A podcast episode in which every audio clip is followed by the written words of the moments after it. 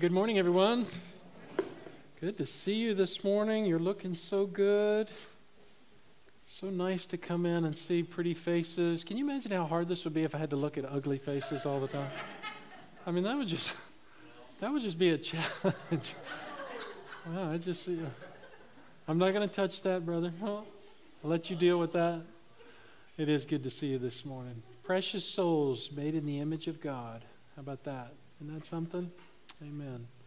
Well, we're glad that you came today. We're glad that you're watching online, if you can be with us today. And we're just a blessed folks, aren't we? Just blessed to be able to gather together and uh, blessed to be the people of God. And so we never want to forget that. Several things I want to make mention of. We got a lot to celebrate. In fact, uh, we just finished. I say we, I did a very small part, but we just finished packing 1,089 D shoe boxes. 1,089 shoe boxes. Now, that wasn't all on Friday, okay? This lady and her team, and those of you who came in throughout the year, uh, did that many boxes. That's a record number for us, right? Am I right about that, Dee?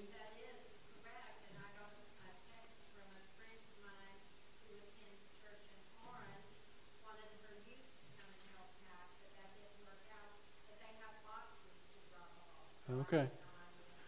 And speaking of boxes, um, one of the things we do need help with after the service uh, and tomorrow is right after the service, if you can help us just bring the empty containers back upstairs, that'd be very helpful. I know that'll probably get more people than it did last week when we wanted the heavy ones to go downstairs. Hamp and I took care of that along with Harry and uh, Diana and others. Uh, but bring the empty containers back up. And then tomorrow, uh, we don't want to load anything in the trailer right now uh, because it's supposed to rain and the trailer gives us a little bit of leak problems. Some.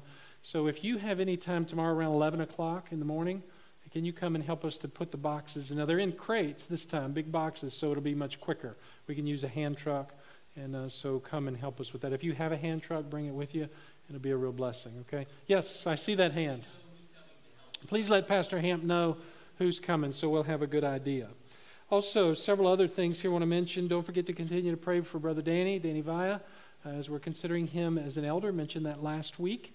And so we're in our 30 days now, and that'll be coming up at, uh, to a conclusion in December. But just continue to pray for that situation.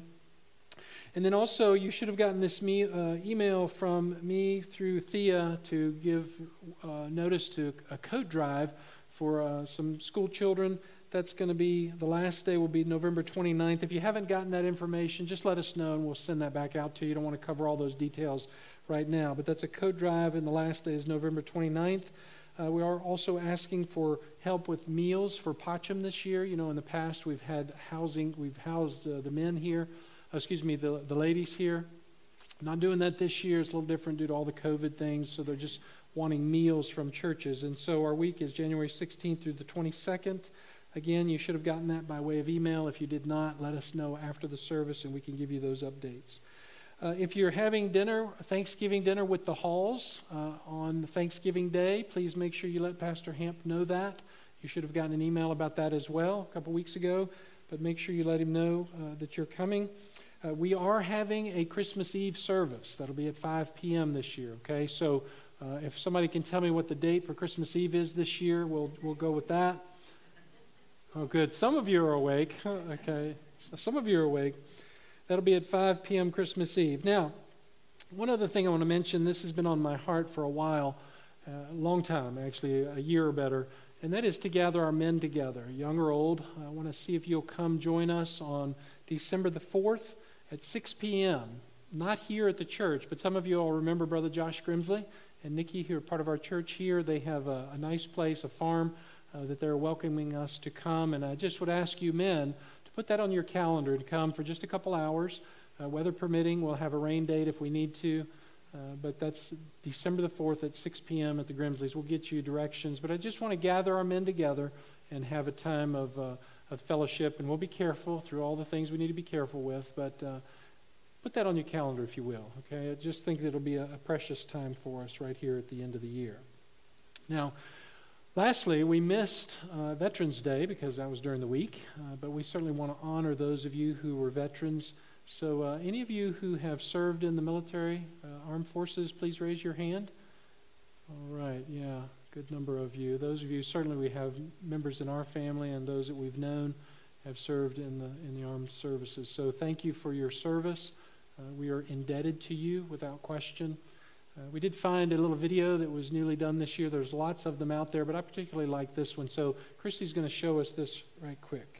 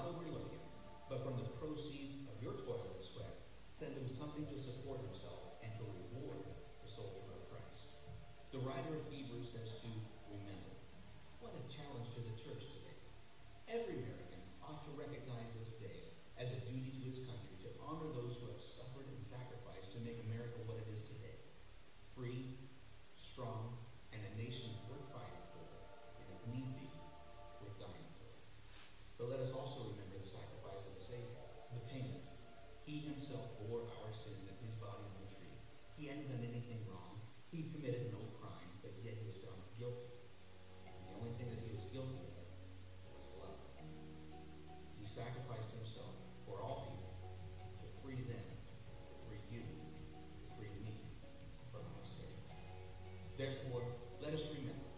Remember those who serve. Remember those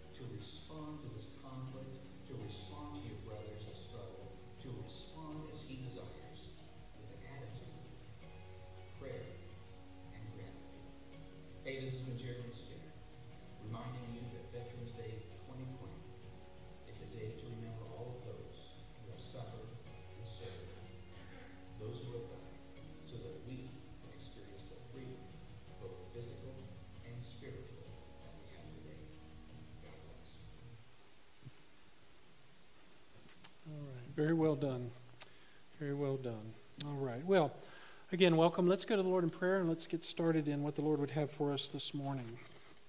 Lord, we thank you uh, for this great opportunity that we have to worship you freely this morning. And we thank you for our Savior, the one, as we just heard about, gave his life for us that we might have eternal freedom and have abundant life in this world. So, Lord, we honor you this morning and we pray, as always, that you would open our hearts and help us to hear the truth that you would have for us today. Lord, may we be forever changed. And Lord, thank you for those that have served for us in this country. And Lord, thank you for those that have given their lives in sacrifice for us. And Lord, may we also live in sacrifice as faithful servants of yours so that the lost can be redeemed and so that they will hear the gospel and give their lives to you. Father, we thank you for this and pray in Jesus' name. Amen. All right. Okay, well, we are back in Matthew chapter 6 from our break last week. Felt like that was necessary to just cover some things just as a comfort to our hearts, and hopefully that was the case with you. And uh, it's just good to be together this morning. So, uh, this morning we're going to talk about a subject that really has become one of my favorite subjects over the years, and this is for me personally uh, because it leads into another subject that is very dear to each of us.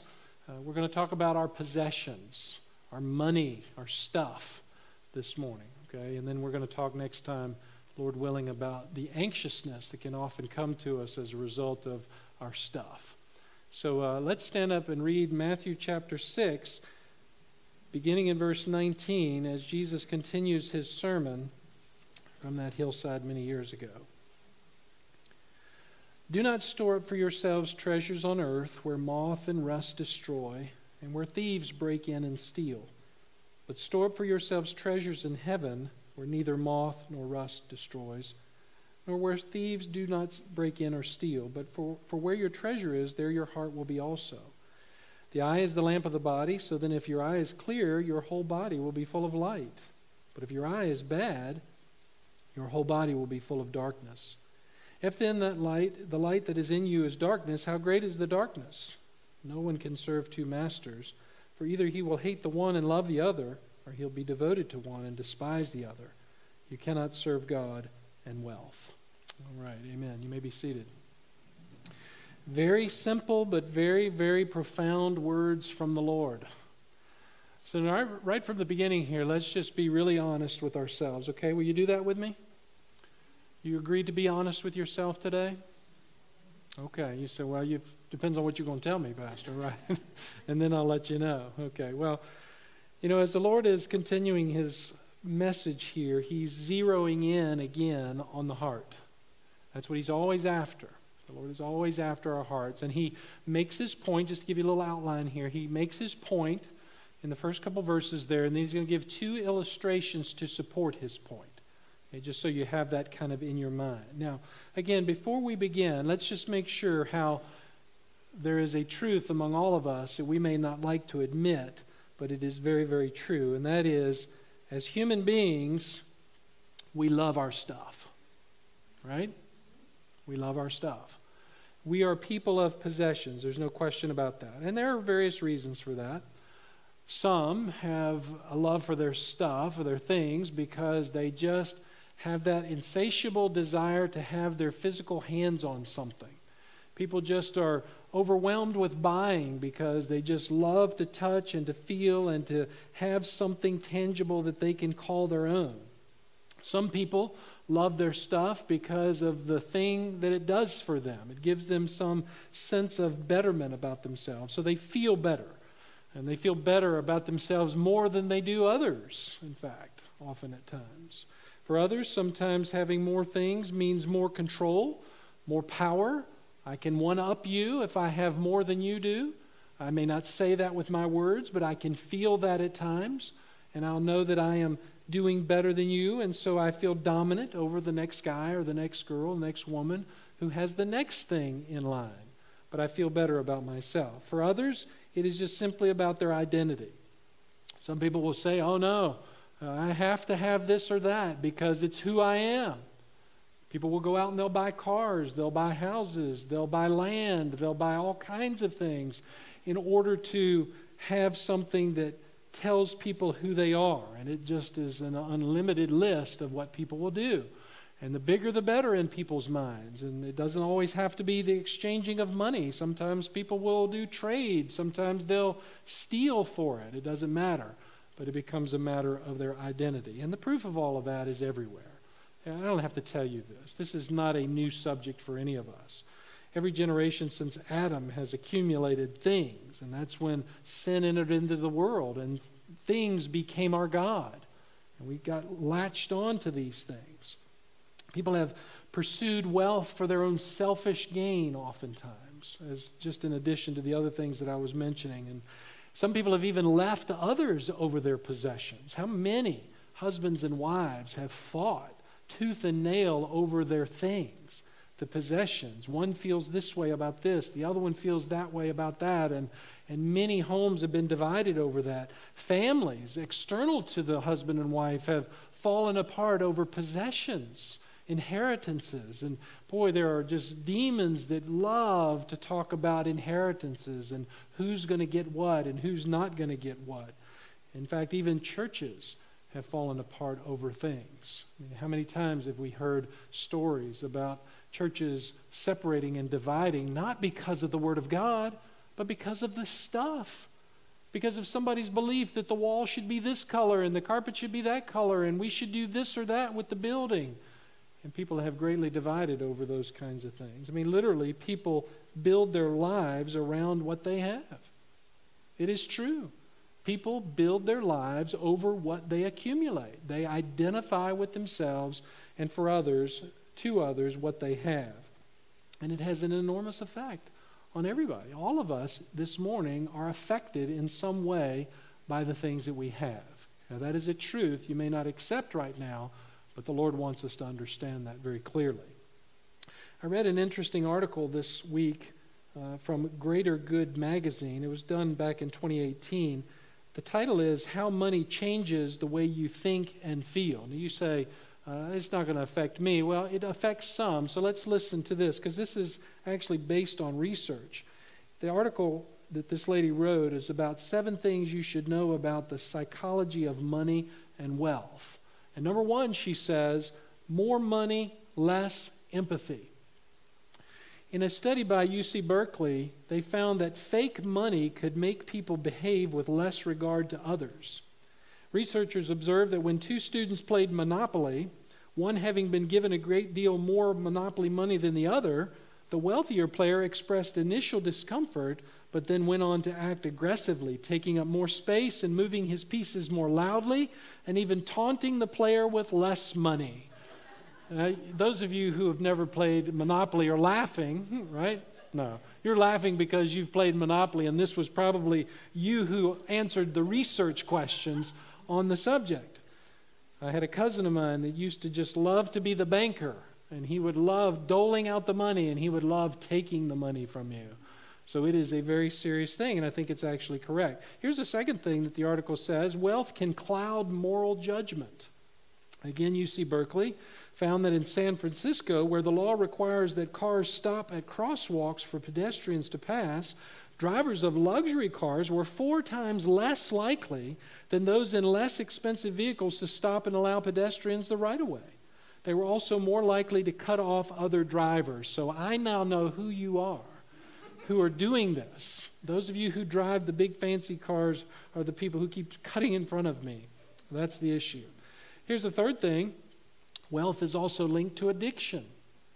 Studies also found that kids who come from wealthy parents aren't necessarily exempt from adjustment problems. In fact, research found that on several measures of maladjustment, high school students of high socioeconomic status received higher scores than inner city students Researchers found that these children may be more likely to internalize problems, however, which has been linked with substance abuse. So there is some linkage there, according to the research study, with money. Number four, money itself can become addictive. So not only does it cause addictions, but it can become addictive. A psychologist explained a compulsory need to acquire money is often considered a part of a class of behaviors known as process addiction or behavioral addictions which are distinct from substance abuse. it's interesting now, and you may not have ever had that problem, but uh, nonetheless, money is a big issue for a lot of people. How many of you all like to watch the show Shark Tank? You ever seen that before? Yeah, it's great. It's about these young entrepreneurs or new entrepreneurs that have started some kind of business and they're coming to get some investment from the sharks. And uh, it's real, real uh, deals that go on. But there's one guy who's kind of the head of it all at least he seems to be. He sits in the middle. His name is Kevin O'Leary. You know who I'm talking about? Mr. Wonderful. One of the things he constantly promotes about himself is how he loves, loves, loves money. Money, money, money, money. And I thought about him as we were going through this, as I was going through this article, and I found some quotes by Kevin O'Leary, and one of them was right at the top I love money. Some others are think the way money thinks. This is some of his statements to others. He says, The ultimate truth about money, even though it doesn't care about me or you, you, to make money requires us to care deeply about it. How about that? And this one's kind of comical, but it's true nonetheless. Here's how I think about money soldiers. I send them out to war every day. I want them to take prisoners and come home so there's more of them. When you have no soldiers, you're wiped out. That's the game of life. And that's true, isn't it? There's a lot of truth to that. He says the message is the medium, and the medium is what? Money. It's true. How about this, though? This is kind of sad. I'm not planning on giving my kids any of my wealth. So, anyway, I don't know. I mean, this is what he says, but nonetheless, he sure promotes that on, on the television show. And I think it's indicative, really, of people in general most people, and we're not talking about everybody, and that's the way statistics work, but in people in general have this grand affection to money, or let's just say possessions, the things of life. Number five, wealthy children may be more troubled, and that's kind of normal here for what we're saying. Children who grow up in wealthy families may seem to have it all, but having it all may come at a high cost. Wealthier children tend to be more distressed than lower income kids and are at high risk for anxiety, depression, substance abuse, eating disorders, cheating, and stealing. Research has also found high instances of binge drinking and marijuana use among the children of low income, two parent white families. And there's even the last one she puts here that I thought was interesting. Lower income people tend to perceive the wealthy as evil. And she goes on to explain that. So we say, really? Wow, that's interesting. Yeah, people are greatly affected by money. You and I are greatly affected by the things that we have. And it was no different in Jesus' day. And that's why he's addressing the subject. But the very people, as we have been seeing, who should have known better and should have been different were the very religious leaders who were leading the people, but were grossly misleading the people when it comes to, or it came to their hands getting on possessions. In fact, Jesus said of them in Luke chapter 16, verse 14, the Pharisees were lovers of money. Now, that phrase really captivated me, and I did a little bit of thinking, and I thought about how people love one another. So, I want you to think about lovers just for a minute, not in a, a weird way, but just think about a person who is a lover of someone or something. You and I both know that someone who's infatuated with someone who rather who loves someone is very infatuated with that person.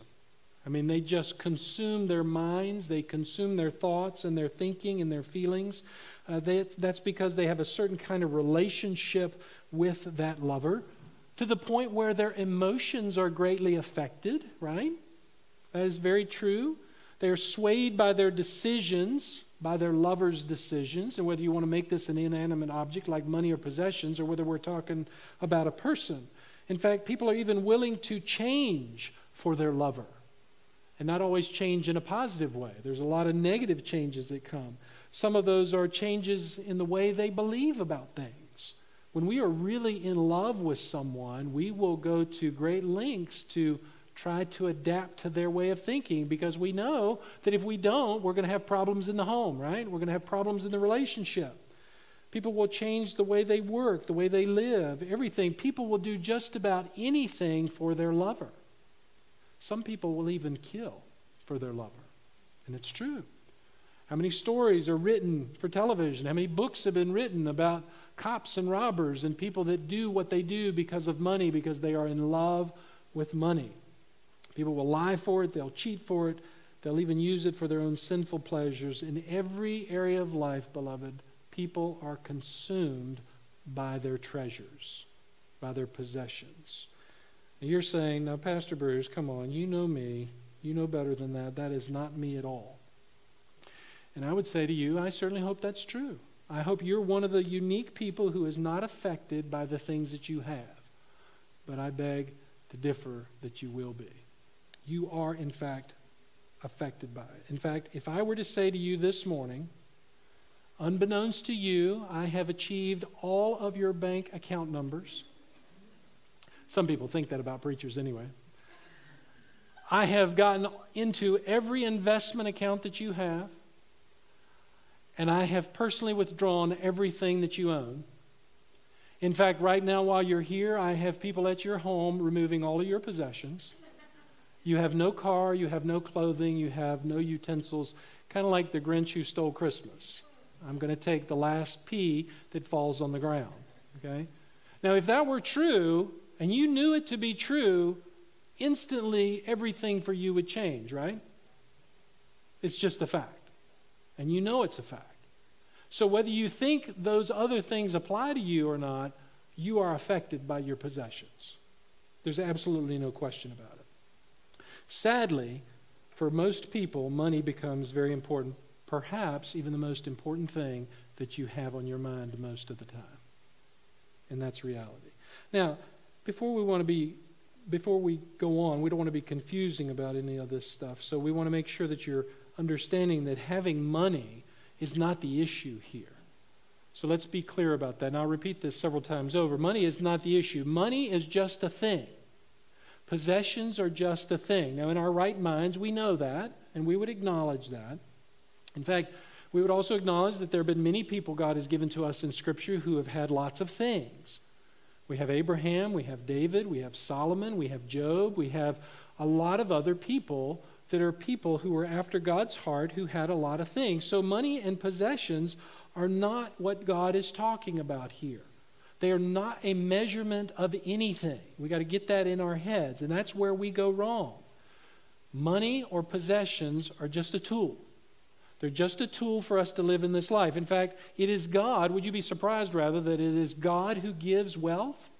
God is the one who gives the possessions. In fact, in Deuteronomy 8, Verse 18, when Moses was giving the law to the children of Israel, God said this to him You shall remember the Lord your God, for it is he who is giving you power to make wealth.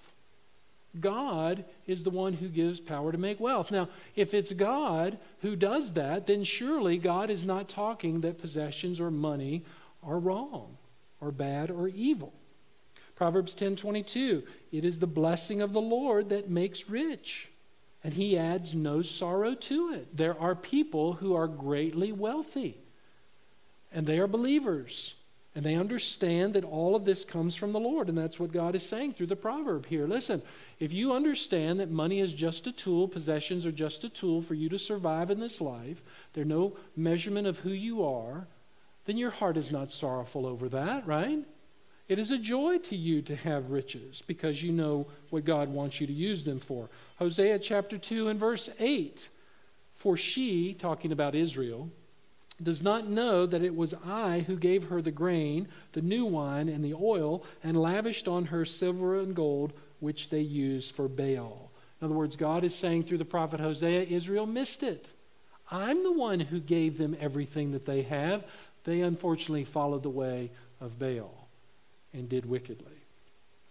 But it is true that wealth and money can often and often is a predictor, an indicator of the inner person.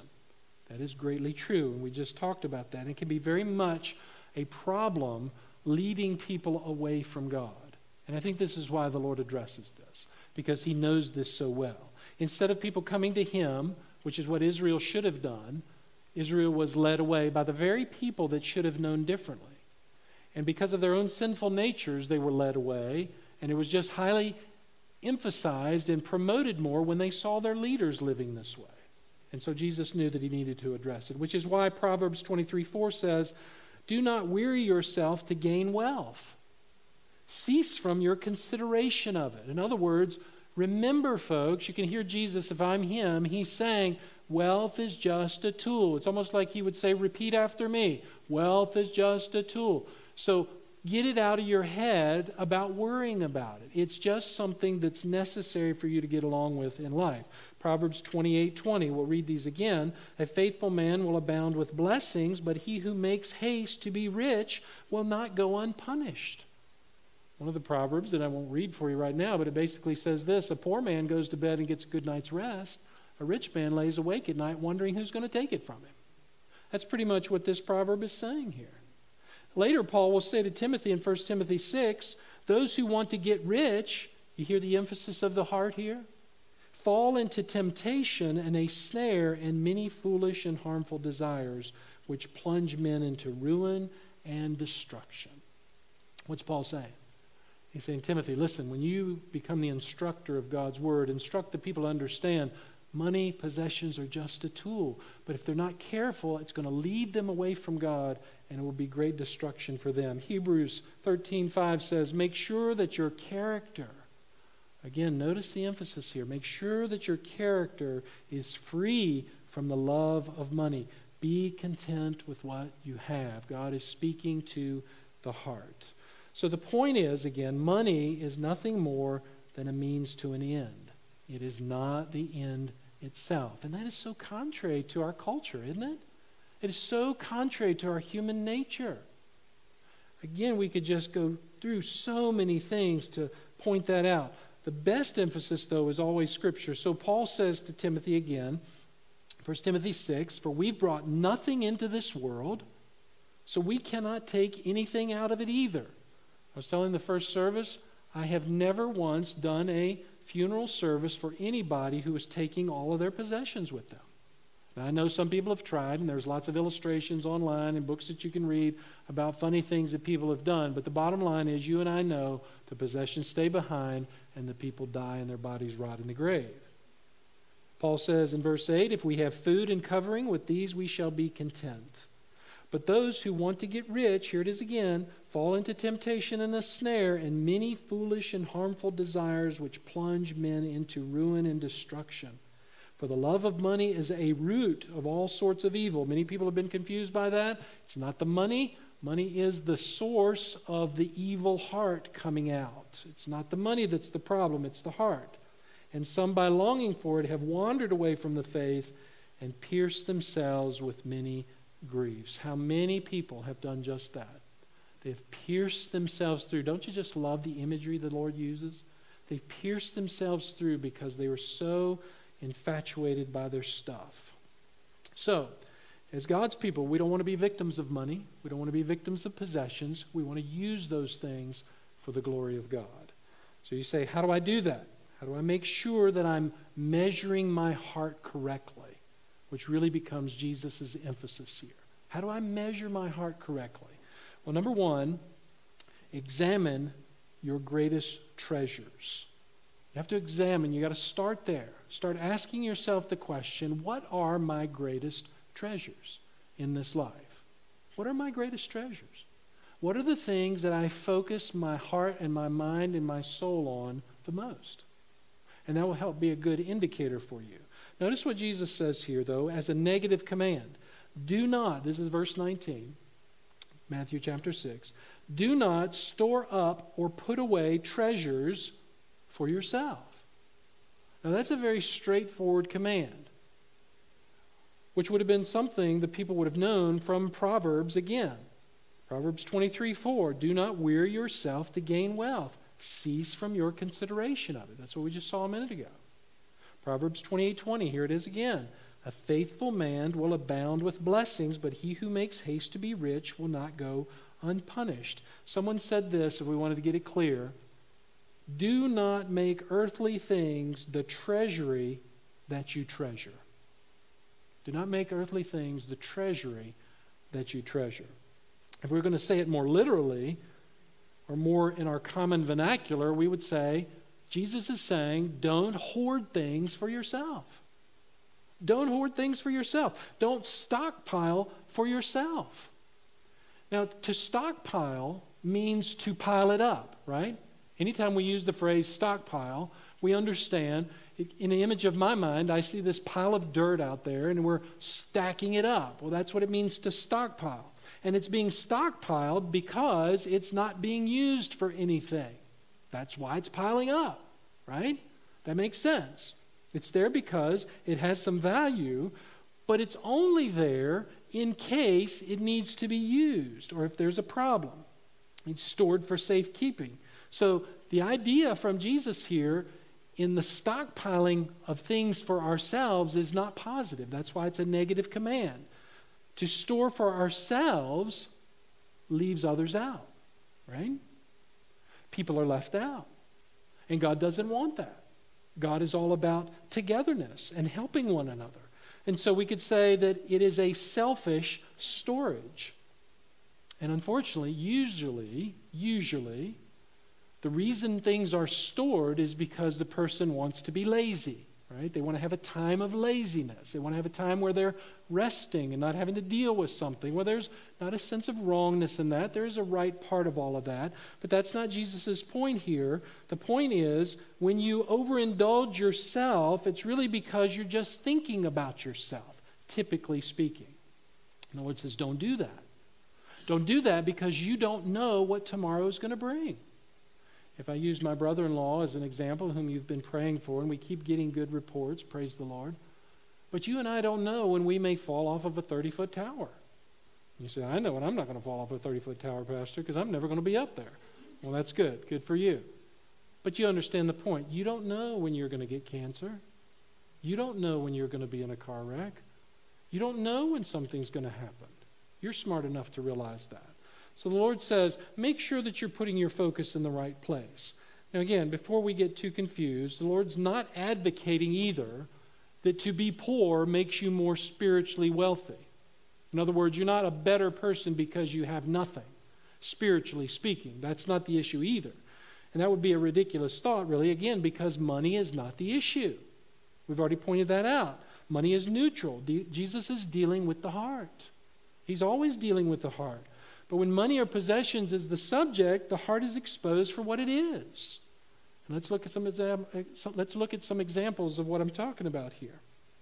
Go with me to Matthew chapter 19. If you can't find your place quickly enough, just look on the screen. Matthew chapter 19, beginning in verse 16. Someone came to him, that's Jesus, and said, Teacher, what good thing shall I do that I may obtain eternal life? Boy, that's a good question, isn't it? That's an honest question. And Jesus said to him, Why are you asking me about what's good? There's only one who is good. But if you wish to enter into a life, keep the commandments. And then the man says to him, Well, which ones? Jesus said, Okay. He goes through the list here. You shall not commit a murder. You shouldn't commit adultery. Don't steal. Don't bear false witness. Honor your father and mother. Love your neighbor as yourself. What's he doing? He's giving the, the Ten Commandments, right? Then the young man said, Well, all these things I've kept. What am I still lacking? In other words, this guy was right on schedule with doing what God required. And Jesus said, Well, if you wish to be really complete, in other words, you really want to be what God wants, go sell all your possessions and give to the poor, and you'll have treasure in heaven. And then come follow me. And then this sad indictment. But when the young man heard this statement, he went away grieving, for he was one who owned much property. The problem in this parable, in this story, really, is that not the money, it was the young man's heart. And that's what Jesus is pointing out here. He's not pointing out that it was wrong for the young man to have anything. And we'll see that again in just a minute through another example. He's pointing out to this young man, your problem is the heart. Yes, you've kept all of these laws. You've done a good job with that. He doesn't deny that. But he gives him this other test and says, okay, let's see where your heart really is. Because God knows where our heart is, is where our treasures will be, and where our treasures will be is where our heart will be. Isn't that what he said in our study for today? The Lord knows that. So, again, there's nothing wrong, though, with wealth or having material blessings, and that's what God proves to us here. And in fact, He proves it again in the New Testament, I mean, in the, in the uh, Ten Commandments. In fact, when He says, Don't take from your neighbor, well, God, through that statement, is saying it's not wrong for us to have things we try to be the judge of what's right and what's wrong when it comes to having certain things. God is not concerned about what we have or don't have. The issue is the heart.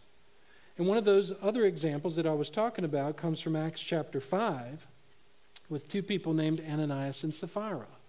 You know the story if you've studied Scripture, but if you haven't, I'll give you the context. And that is in the early pages of Acts, we're told that the church in Jerusalem was just beginning to start. The Holy Spirit had come on the people's lives, and Lots of people were there in Jerusalem. They had left their homes in other parts of the land, and they were so excited by their new faith that they were staying there. Well, that caused financial problems for them. They didn't have the money to support themselves.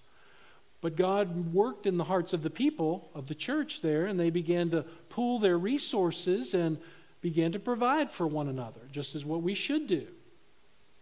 But there was these two right after this, and it's so interesting that this comes right after that whole beautiful picture of giving and how the church provided amply for everything that everybody had need of, we have this sad story. So let, let's read it together in Acts chapter 5, beginning in verse 1. But a man, and notice the conjunction there, but, and that's there because it comes right on the heels of what was so wonderfully being done. God gives us this negative, but a man named Ananias and his wife Sapphira sold a piece of property, and that's what the people were doing to provide, if you remember, and kept back some of the price for himself. With his wife's full knowledge, and bringing a portion of it, he laid it at the apostles' feet. But Peter said, Ananias, why has Satan filled your heart to lie to the Holy Spirit and keep back some of the price of the land? While it remained unsold, now listen carefully, while it remained unsold, did it not remain your own? In other words, Ananias, listen, it wasn't wrong for you to have property. It was already yours, right? And after it was sold, was it not under your control? In other words, you could have done with the money what you wanted to do. God doesn't care about that, as long as it's godly. Why is it that you have conceived this deed in your heart, though? You've not lied to men, but to God. As he heard these words, Ananias fell down and breathed his last, and great fear came over all who heard it. The young men got up and covered him up, and after carrying him out, they buried him. Now, there elapsed an interval of about three hours, and his wife came in, not knowing what had happened. And Peter responded to her, Tell me whether you sold the land for such and such a price. And she said, Yeah, that was the price. Then Peter said to her, Why is it that you have agreed together to put the Spirit of the Lord to the test? Behold, the feet of those who have buried your husband are at the door, and they'll carry you out as well. And immediately she fell at his feet and breathed her last. And the young man came in and found her husband dead. And they carried her out and buried her beside her husband. And great fear came on the whole church and over all who heard of those things. Now, what was the fear all about? Well, the fear wasn't because they had what they had. It wasn't wrong for them to make the money off of the sale of the land. That's not a problem, or even to keep some of the money from the sale of the land. That wasn't the problem. The problem was the way that they had promised to God and not fulfilled their vow. Their heart was the issue. They lied to God, which is what Peter brings out to them, because they really wanted to try to hold on to something that no longer rightfully belonged to them because they had promised it to God. And so they lost their lives for it. That's why the people were so fearful, because they saw what God was doing and they knew that God was very serious about the things that we hold on to as possessions when we have said that we were giving them to Him. Here's another example in 1 Timothy 6. We saw some of this already, but I'm going to read it again.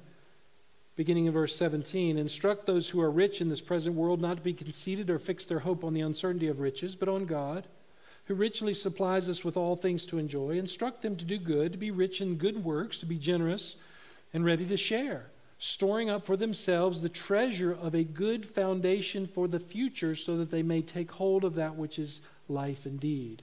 Well, I'm bringing this out again just as another example because here the Lord is not again commanding anyone who is rich to get rid of it.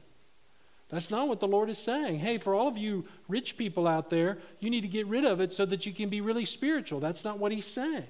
What He's saying is make sure that you're generous with what God has given you so that your focus is on the Lord's work not on your own work.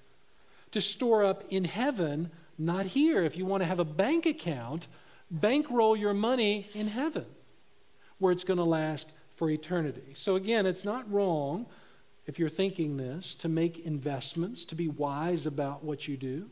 It's not wrong to invest in the stock market as long as you understand that you could lose potentially what you put in there. If you have it, then go ahead. It's not evil to do that. It's certainly not wrong to plan for your future financially. It's not wrong to make money in your business, even if you make boatloads of money in your business. There's nothing wrong with that. Or even to save for certain things. It's not wrong to work and gain material things for what you get. In fact, 2 Thessalonians 3:10 speaks to that. What God is after, beloved, is your heart. Your heart through your things. Because he knows when he has your heart, you will support his work. Right? You will support his work. You'll give to people in need. You'll share with those people who have no means to help themselves. You will go out of your way, out of a loving, gracious heart, to do what is necessary so that other people can have what they need and what they don't have. There's a cute and beautiful little story that I want to read to you here that was done back in uh, some years ago. It says in 1995, the nation was stunned when news broke that an elderly woman named Osceola McCarty do you know that name? I don't know that. But here's what she did she donated $150,000 to the University of Southern Mississippi for their scholarship fund. This 87 year old woman had been forced to drop out of school in the sixth grade to care for her family. For more than 60 years, she made a living washing clothes for hire in Hattiesburg, Mississippi, serving as much as she could from her, uh, saving as much as she could from her meager pay. She wanted others to have the opportunity for the education she never received, so she gave away the money she had saved for so many years. Isn't that precious? It's sweet, isn't it? But really, the better, in my mind, biblical is the biblical illustration of the widow's mite. If you know the story there, Jesus is really upset about the treasury. And if you know the temple situation, the people were to bring their treasures to the Lord. There was a requirement there that God did give in the law. He removed that requirement, but there was the need for people to bring. And there was a lot of extortion that was going on from those people who were there in the temple. And in Luke 21, Jesus looks up and he sees this the rich putting their gifts into the treasury. Okay, well, they should have been putting their money into the treasury. But then he sees a poor widow putting in two small copper coins. And he says to the disciples, Truly I say to you, this poor widow put in more than all of them. For they, out of all their surplus, their stockpile, put into their offering. But she, out of her poverty, put in all that she had to live on. Complete abandonment, total faith and trust in the Lord. Listen, if you want to know what God detests, God detests people who are greedy. He detests selfishness. He cannot stand people who keep things for themselves, hoarders. God does not like that. Now, there's another story that I read that I think really fits aptly well here again. Now, you may not see yourself in the story, you may not think it's very funny, but I think you may feel the sting of it just a little bit as I read this. It's called A Bad Dream. The story is told of a man who had a horrible dream. He said, I dreamed that the Lord took my Sunday offering and multiplied it by 10. And this became my weekly income. Sounds good so far, doesn't it? He says, But in no time I lost my TV, had to give up my new car, and couldn't even make my house payment. After all, what can a fellow do on $10 a week? Yikes. Yikes. He goes on to say, if the Lord took your offering, multiplied it by 10, and made that your weekly income, how much would you make? I didn't think you'd laugh very much. That's a staggering indictment, isn't it? You see, these kind of things reveal to us where our heart really is. Is our heart really in the material possessions of this life, or is our heart really in the material wealth of eternity? Paul said to the church in 2 Corinthians chapter 9 verse 7, by the grace of God each one must do just as he has purposed in his heart, not grudgingly or under compulsion, for God loves a cheerful giver. Notice the phrase the Lord says here, as he has purposed in his heart. That's such an important statement to understand. No longer does the Lord require a tithe of us, the Lord requires 100% of us. You see, the Old Testament really got off the hook a lot easier than we do. The tithe, if we were going to teach on that, was about 32% after it was all said and done. And God required that in the law. But when we get to the New Testament, saved under the grace of God, God says, hey, I'm not going to put a number on your giving. I want you to decide. Because when you decide how much you give, you're revealing your heart. And what I want from you is your heart. And when I have your heart, you'll give to me abundantly. You'll meet the needs that I require of you to meet. So the Lord is again not saying it's wrong to spend on yourself. Don't think that. That's not the point. We have to spend on ourselves. It's not the point to do the other things that we've talked about. The point is is your desire, beloved, to grow the kingdom of God or is it to, to grow your kingdom? That's the point of his sermon in this particular section. And so now the Lord says, let's go on. Excuse me. So, store up for yourselves instead treasures in heaven, where neither moth nor rust destroys, and where thieves do not break in or steal. This is the positive of the statement. This is the positive command. In other words, if you're going to store anything, let it be the riches that God will use to reach souls, the things that last for eternity. Now, in the illustration here, just so you understand why Jesus is using this, in the ancient days, the rich people would wear clothing that was woven with threads of gold. And so they would parade themselves in those items so that the people would be in awe of them. The problem was they still couldn't keep the moths from eating their clothing. And so Jesus picks up on that and he says, Look, no matter how wealthy you are, you can do with it what you want as possessions in this world, but the moths are still going to get it. They're still going to take care of that. And he uses the illustration of the thieves because, as we know, thieves were a real problem in Palestine. That's where the Good Samaritan story comes from.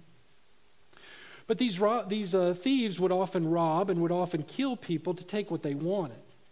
And so, to keep thieves from stealing from people, people would bury either in their home or in the yard or something their goods, their monies. And so, when Jesus says a thief will break through, that literally means dig through. So, because the houses were made of mud, usually that meant that the thief would have to dig through the wall in order to get in and find your goods.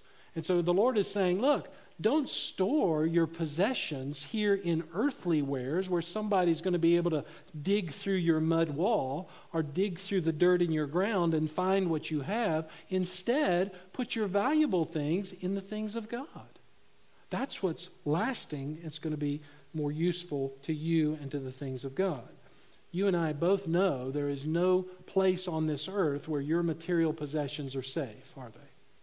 I mean, how many stories could we tell about this? The number of things that have come out over the years, how people have lost their money. You and I, even today, have an app on our phone with our bank where we can turn off our credit card quickly. Why do we have that? Because as digital as we've gone, there are smart people out there who know how to retrieve your information, right? There's no place safe in this world. And so the Lord's point is again, come on, wake up. Put your riches that I give you in the things that are going to last. I was kind of amused, not really, but kind of in a sick way, I guess, amused at a bank robbery that happened. Actually, it was an armored place. It was called the Dunbar Armed Robbery. Do you hear about that? Back in 1997 on September the 12th. It was the largest cash robbery ever in the United States. $18.9 million. Cash robbery. These six men got in there, one guy who worked for the facility, and were able to heist the money and get out of there in one of the most secure places that anybody could put their money. I mean, it's just, again, a point that there is no place in this world that we can have that's safe enough. But in heaven, everything is safe. Isn't that awesome? That's what the Lord's saying. Hey, look, go to the bank, go to the treasury, and somebody's going to be able to get it. But in heaven, everything that you put there is safe, and nobody's going to get it. God will use it for His glory and for your good. To all of that, Jesus now says in verse 21 For where your treasure is, there's where your heart will be. It's almost as if He's saying, Do you understand what I'm saying? Do you get the point here? In other words, the treasures of a man are inseparable from his heart. It's just inseparable. The things that you treasure the most, what you are the lover of the most, is inseparable from you. It cannot be separated. So if your focus is on these things and just having more and saving more and building up your bank accounts all for yourself, it gives your heart away. It tells God where your heart is. In fact, it tells everybody else where your heart is and what your focus is on. Again, meaning you can't have a heart for God and a heart for gaining things for yourself at the same time. It's not possible. It just doesn't work that way. Why? Because you'll always be divided. You cannot be a lover of two things simultaneously in the truest sense of the word because your heart will be divided. I guess we were going to say it more simply. We would say just because you put your treasure into something just because you put your treasure into something doesn't mean your heart's there, right? But when your heart is there, your treasures will be obvious. Does that make sense? People can put a lot of money into a lot of things, but that doesn't mean that that's where their heart is. But when you have it the other way around, it will certainly expose you for who you are. All right, now, very quickly, and we'll go through this quickly, to illustrate his point, we don't need to spend a lot of time on this. Jesus uses two illustrations to just elaborate on his point. The first one is the human eye. Notice in verse 22 the eye is the lamp of the body, so that if your eye is clear, your whole body will be full of light. In other words, if you have good eyes, the eyes take in light, the brain processes that light, and it's able to see the images that the light through the eye is taking in. But if your eye is bad, if you're blind, you can't do that. They would have got that. We get that. That makes sense to us. And so he says, when your hearts are pure before the Lord, it lets in truth, right? When your heart is right, the truth comes in, and we can live the life God wants from us. Everything will be seen clearly and correctly. Spiritually, you'll be clear. And that's the meaning of his statement here the whole body will be full of light. He's speaking of the spiritual body. Your whole spirit will be full of the right kind of light. The word clear here in verse 22 means single, single minded devotion. When he says your eye will be clear, it means it will have a single minded devotion for the things of God. One writer said this if our hearts are clear, our whole spiritual life will be flooded with spiritual understanding or light. So it's a good summary. But the opposite is just as true. If your eye is not clear, your soul or your body will be filled with darkness, spiritual darkness, lacking spiritual understanding. And that's what he says here in the verse. If your eye is bad, your whole body will be full of darkness. Interestingly, the word bad here is a word for evil, and it's sometimes translated as evil eye. Listen to this, interesting, which is a Jewish way of thinking. And in the Jewish way of thinking, to use that statement, evil eye meant stingy or selfish. So when that phrase was used, that's what they understood, which, which makes Proverbs 28 22 even more fitting, which is what we read a minute ago. A man with an evil eye hastens after wealth. What's he saying? A man who is stingy, a man who is selfish, chases after earthly wealth and does not know that want will come upon him. In other words, he doesn't even pay attention to the fact it will not last, it's going to go away. And so Jesus again uses that illustration to say when the eye or the heart is bad, the soul is selfish, it is stingy, and it seeks its own way materially, and that person then is deemed spiritually blind. They do not understand. The sad part is that person thinks they see. And there are many people like that. They think they see, but in reality, they're blind to the truth of God when it comes to the matters of possessions and hoarding money. In other words, we could say he or she is self deceived. They're self deceived, just like the rich young ruler. He thought he was living right, but he knew something was wrong, and so he comes to Jesus and says, Okay, Either he wanted accolades from Jesus to say, uh, Attaboy, you've done all you need to do.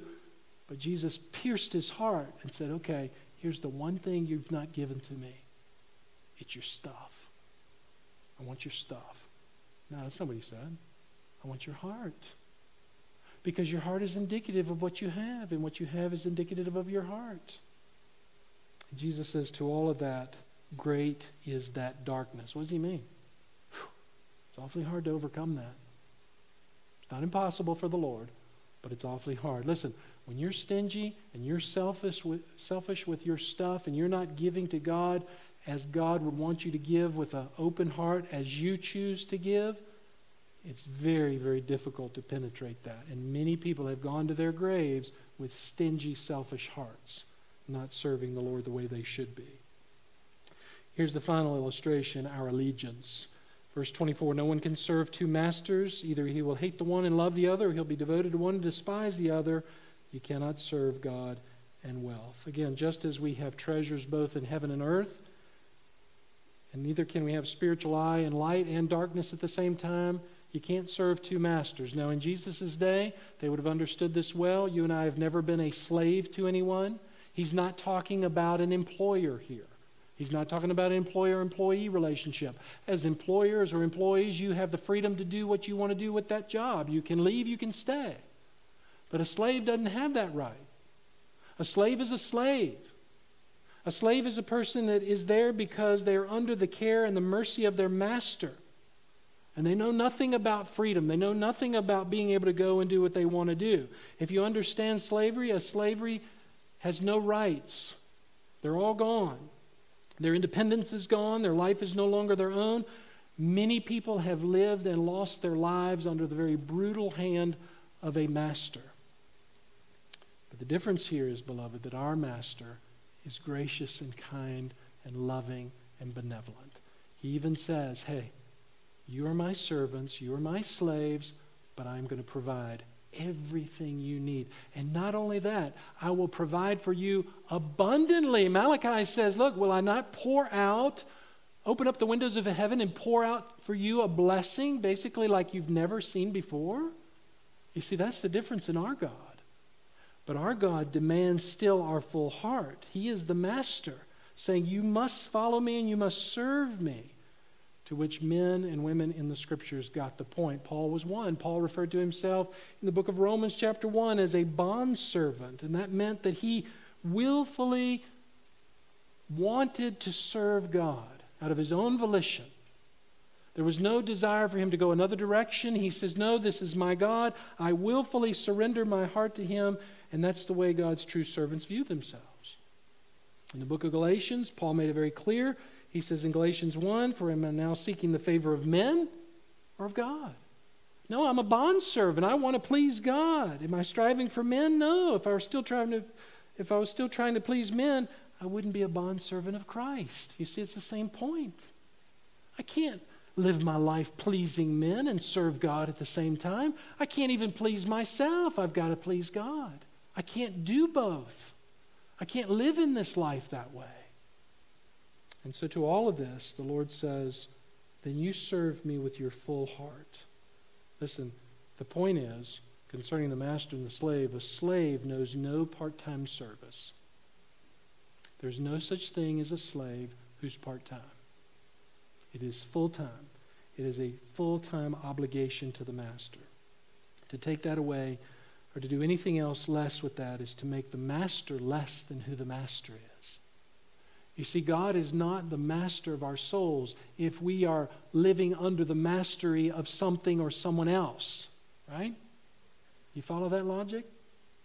For God to be our master, the master, capital M, of all the universe, we cannot serve anything else in this life. And we've already identified the fact that we are greatly affected by the possessions that we have.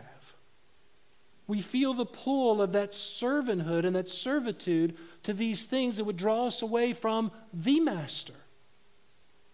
And so we're to live in repentance and understand this problem in our heart and surrender ourselves fully. Again, God wants us to be wise, He wants us to be diligent in what we do, we're to work for what we have.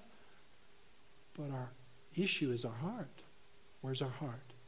Am I making the money that I'm making? Am I building up the possessions I'm building up so that I can just be fat, dumb, and happy one day? Or is it because I want to see how many people I can bless before I leave this planet in service to God? To which finally Jesus says, and we'll make this the last part, to put our treasures into God's work, and that should be obvious. Proverbs 3 9, honor the Lord from your wealth and from the first of all your produce, he was told, he told Israel. Honor the Lord from your wealth. That's a good question to ask yourself on a daily basis. Lord, am I honoring you with my wealth? Am I honoring you with my wealth? Luke chapter 6 Give, and it will be given to you. They will pour, they will pour into your lap a good measure, pressed down, shaken together, and running over. Listen, for by your standard of measure, here's a good tool. For by your standard of measure, the Lord says, it will be measured to you in return. It's very simple. Very simple principle. What you put in the ground is what you'll get out. The Lord says you want to give sacrificially, you're going to be blessed sacrificially. You decide. What you use to measure out of your heart is how you'll be rewarded. Now, this is not a prosperity thing, this is just a simple gardening principle. And the Lord is using that. He's just simply saying, here's how it works God will provide for you exactly what you give back to Him because that exposes where your heart is. Okay, so let's not get lost in that thinking that some teach a prosperity kind of thing. Oh, you give this and God will dump bunches on you. Well, God may, but He may not. That's not the issue. That's for Him to decide. What He's saying to you is, you give out of your heart, and I'll make sure your needs are taken care of. So, I guess our final question to ourselves would be very simply, where's your treasure? Where's your treasure? I, I think that's what the Lord is asking us as he's seated there on the side of the hill and he's looking at those people in their faces and they're so confused about their leaders and what they've been watching, these lovers of money, he's saying to them, Hey, folks, listen, just tell me, where's your treasure? Well, I'll tell you, he says, and I'm using a paraphrase in my own phraseology here, if you will. I think Jesus is saying back to them, Here's where your treasure is, it's where your heart is. Examine your heart, and then you'll know where your treasure is. And if you put your treasure in me and the eternal things of God, then I will use it and I will bless others, and you in turn will be blessed. But if you're stingy and you're selfish and you're rebellious and you're stubborn and you're just hoarding things for yourselves, it's not a good deal. It's not a good deal. We either have treasures on this side of earth, or excuse me, of heaven, or we have treasures in heaven. Pretty simple. Okay, well, let's pray together. Father, we thank you uh, for the blessedness of your word that cleanses us, and as one pastor used to say, a good holy scrubbing. Father, we have been so blessed here at Laurel Hill with so wonderful, so many wonderful givers who understand these principles. But uh, Lord, as we're going through verse by verse, precept upon precept through this gospel, uh, we don't want to leave anything out. We want to be reminded because we know that circumstances arise where uh, maybe we got this or that as a blessing that we didn't understand, especially here now at Christmas. At this time our country sets aside as an acknowledgement of our Lord and Savior, as you gave to us the greatest and the most glorious treasure heaven had your Son, the Lord Jesus. What a great sacrifice. No sacrifice could compare to that. His life and his death, his resurrection. Lord, how easily we're so distracted by the possessions of this life, the worldly things of this life. And it just so exposes our hearts. You already know them. It's not for you to see, but it's for us to see. And so, Lord, as we often pray, help us to see our flesh, help us to see what's wrong. Lord, we thank you that it's not a matter of losing our salvation. We praise you for that. There's no condemnation for those who are in Christ Jesus. But Lord, we do thank you that you also want us to be holy in every area of our lives. So help us to examine where our treasures really are. And Lord, help us not to be anxious over the things of this life when it comes to giving up, because we know that's next. When we do give up, our sin will struggle and say, oh, what if I need this for something? I'm going to give it, but uh. We thank you, Lord, that that's what you'll cover next. And so, Lord, we give up this time to you. And, and if you will, Father, just receive our worship in our hearts. Lord, we praise you and we honor you. And we, we acknowledge our weakness before you. And we know that we need your help constantly. Thank you for loving us. Thank you for being such a wonderful master, so kind and so faithful. Lord, we just want to serve you. And we pray this now in Jesus' name. Amen. All right, let's stand and sing once more.